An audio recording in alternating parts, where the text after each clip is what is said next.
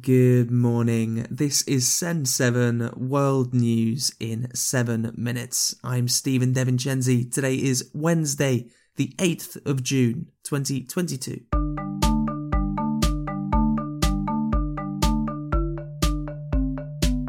Starting in Europe today.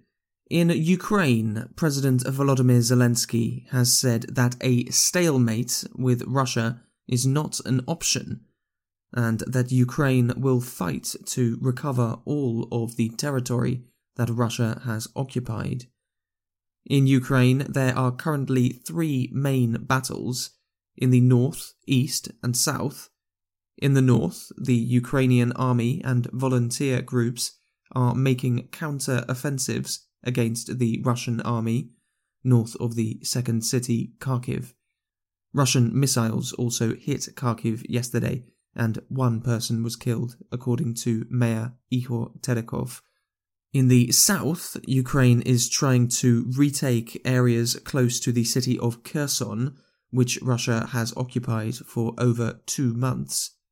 There have also been reports of partisan fighting in the occupied Kherson region, although this is difficult to verify.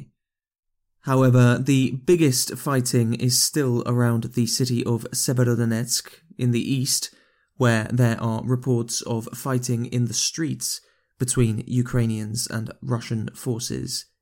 Russia said yesterday that it controls 97% of the Luhansk region, of which Severodonetsk is the last area that Ukraine controls. Yesterday, both Ukraine and Russia confirmed the death of Russian Major General Roman Kutuzov, probably the 12th Russian general killed in the last three months. The Ukrainian army said that Kutuzov had been denazified and demilitarized, seeming to make a joke about Russia's reasons for invading Ukraine. United States Secretary of State Antony Blinken said yesterday that there were signs that Russia was stealing grain from Ukraine to sell and said that Russia was using blackmail. Right now, a Russian naval blockade in the Black Sea is preventing Ukraine's crops from being shipped to their normal destinations.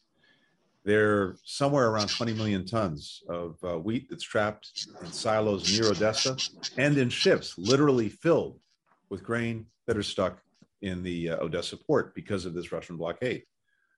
Russian forces have captured some of Ukraine's most productive farmland. They planted explosives uh, throughout the fields. Uh, they've destroyed uh, vital agricultural infrastructure. There are credible reports, uh, including, uh, as we saw in one of our leading newspapers today, that Russia is pilfering Ukraine's grain exporters, exports, excuse me, to sell for its own profit. In Belgium, the European Union has agreed that all phones, tablets, and some other devices must have the same chargers. From late 2024, most portable devices will be required to use the USB C format of charger. The rule will include Apple products, despite Apple being against the rule. The EU says that the change will save 1,000 tons of electronic waste per year and will reduce carbon dioxide emissions. Asia. In Bangladesh, a fire at a shipping depot has finally been extinguished after three days. At least 41 people were killed in the fire and an explosion at the depot in Chittagong. In Pakistan, more cases of polio are being found. Khadija Tahir reports. Pakistan is currently facing a polio outbreak. Eight cases have been reported in the past month in the North Waziristan district of Khyber Pakhtunkhwa province. No polio cases were reported in Pakistan last year. Health officials believe the new outbreak is due to misinformation regarding the vaccine among the local population. China has made flood alerts in its southern regions as heavy rain is expected this week. At least 15 people have been killed in floods and landslides recently in China. Africa. South Africa has demanded that the Indian Gupta brothers are sent from the United Arab Emirates, where they are being held by police. Atul and Rajesh Gupta are accused of corruption during the presidency of Jacob Zuma, including paying bribes for contracts with the government. Cameroon's government has admitted that a group of soldiers killed nine villagers in the northwest region.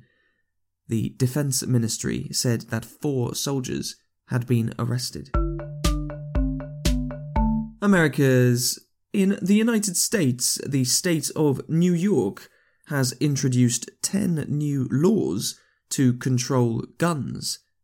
Governor Kathy Hochul yesterday signed the 10 laws, including laws that make limits on buying assault weapons and body armor and raise the age of buying a semi automatic rifle to 21. It just keeps happening.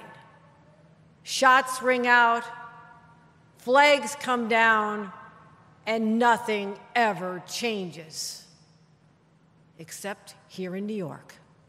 In New York, in New York, we are taking bold, strong action. We're tightening the red flag laws to keep guns away from dangerous people. And we're raising the age of semi automatic weapons so no 18 year old can walk in on their birthday and walk out with an AR 15. Those days are over. And in Colombia, two old shipwrecks have been found, President Ivan Duque has announced. It is not known how old the ships are, but they are close to the shipwreck of the San Jose, a Spanish ship which was sunk by the British Navy in 1708 near the port of Cartagena. That's your world news in seven minutes. A big thank you to Dagmara in Poland for becoming our newest supporter. If you find this podcast valuable, then please help to support us at send7.org slash. Supporters can also read the transcripts of every episode. I'm Stephen DeVincenzi. Tomorrow you will be with Juliet Martin. Have a great day.